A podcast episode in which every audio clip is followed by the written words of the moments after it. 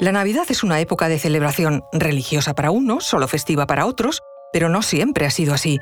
Hubo una corta época en el siglo XVII en la que en dos países, Estados Unidos e Inglaterra, la Navidad fue censurada. Debido a las tensiones religiosas y políticas, esta festividad fue condenada y prohibida en ambos lados del Atlántico durante casi 20 años.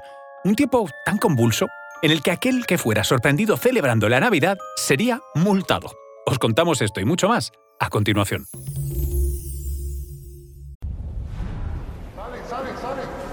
Conoce mejor al equipo que protege nuestras costas. Alerta en el mar, el jueves a las 10 un nuevo episodio en National Geographic. Soy Luis Quevedo, divulgador científico. Y yo soy María José Rubio, historiadora y escritora. Y esto es Despierta tu curiosidad, un podcast diario sobre historias insólitas de National Geographic. Y recuerda, más curiosidades en el canal de National Geographic y en Disney Plus. La Guerra Civil Inglesa entre 1642 y 1647 fue una época muy agitada, no solo para la política, sino también en los distintos niveles sociales.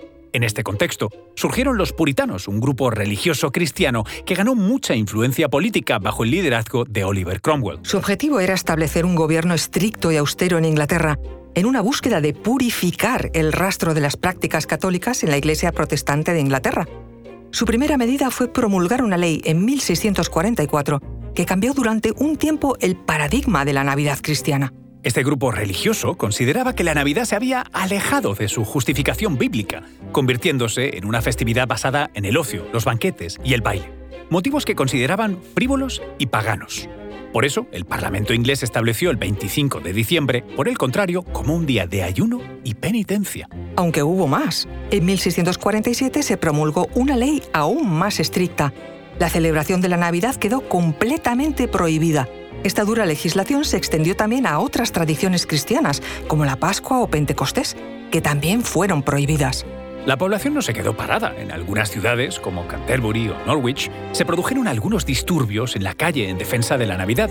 Sin embargo, las protestas fueron en vano, porque la festividad navideña se siguió considerando no oficial hasta la restauración de Carlos II en 1660. Por su parte, en Estados Unidos, los puritanos asentados en las colonias de Nueva Inglaterra compartían las mismas creencias religiosas de la Navidad que sus hermanos de fe ingleses insistían en que en ningún lugar de la Biblia se dice que Cristo naciera un 25 de diciembre. Consideraban por ello la festividad como una tradición exclusivamente católica y la concebían como algo corrupto desde un punto de vista bíblico. En este caso, en América, la Navidad se ilegalizó un poco más tarde, en 1659. Fue la Asamblea General de la Colonia de la Bahía de Massachusetts. Esta medida se aplicaba a cualquier persona que fuera sorprendida celebrando estas fiestas y sería multada. Que esta prohibición no resultara popularmente aceptada no es una sorpresa. Pese a las duras medidas, la gente siguió celebrando la Navidad de sus creencias de forma clandestina e incluso hubo quienes desafiaron abiertamente la prohibición. Con el tiempo, la influencia de este grupo protestante en las colonias inglesas de América del Norte fue disminuyendo por la llegada de inmigrantes con otras tradiciones cristianas. La Navidad, entonces, empezó a resurgir. Algo que también ayudó fue la celebración habitual de la Navidad en algunos lugares como Nueva York o Virginia, donde la influencia puritana protestante fue mucho menos dominante.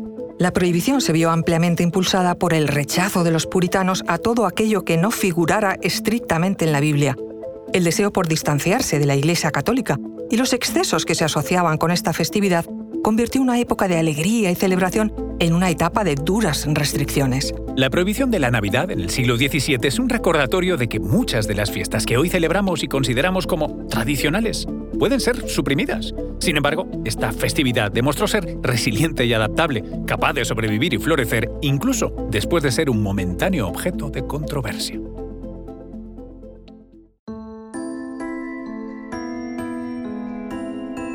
Recuerda que Despierta tu Curiosidad es un podcast diario sobre historias insólitas de National Geographic. Disfruta de más curiosidades en el canal de National Geographic y en Disney Plus. No olvides suscribirte al podcast si has disfrutado con nuestras historias.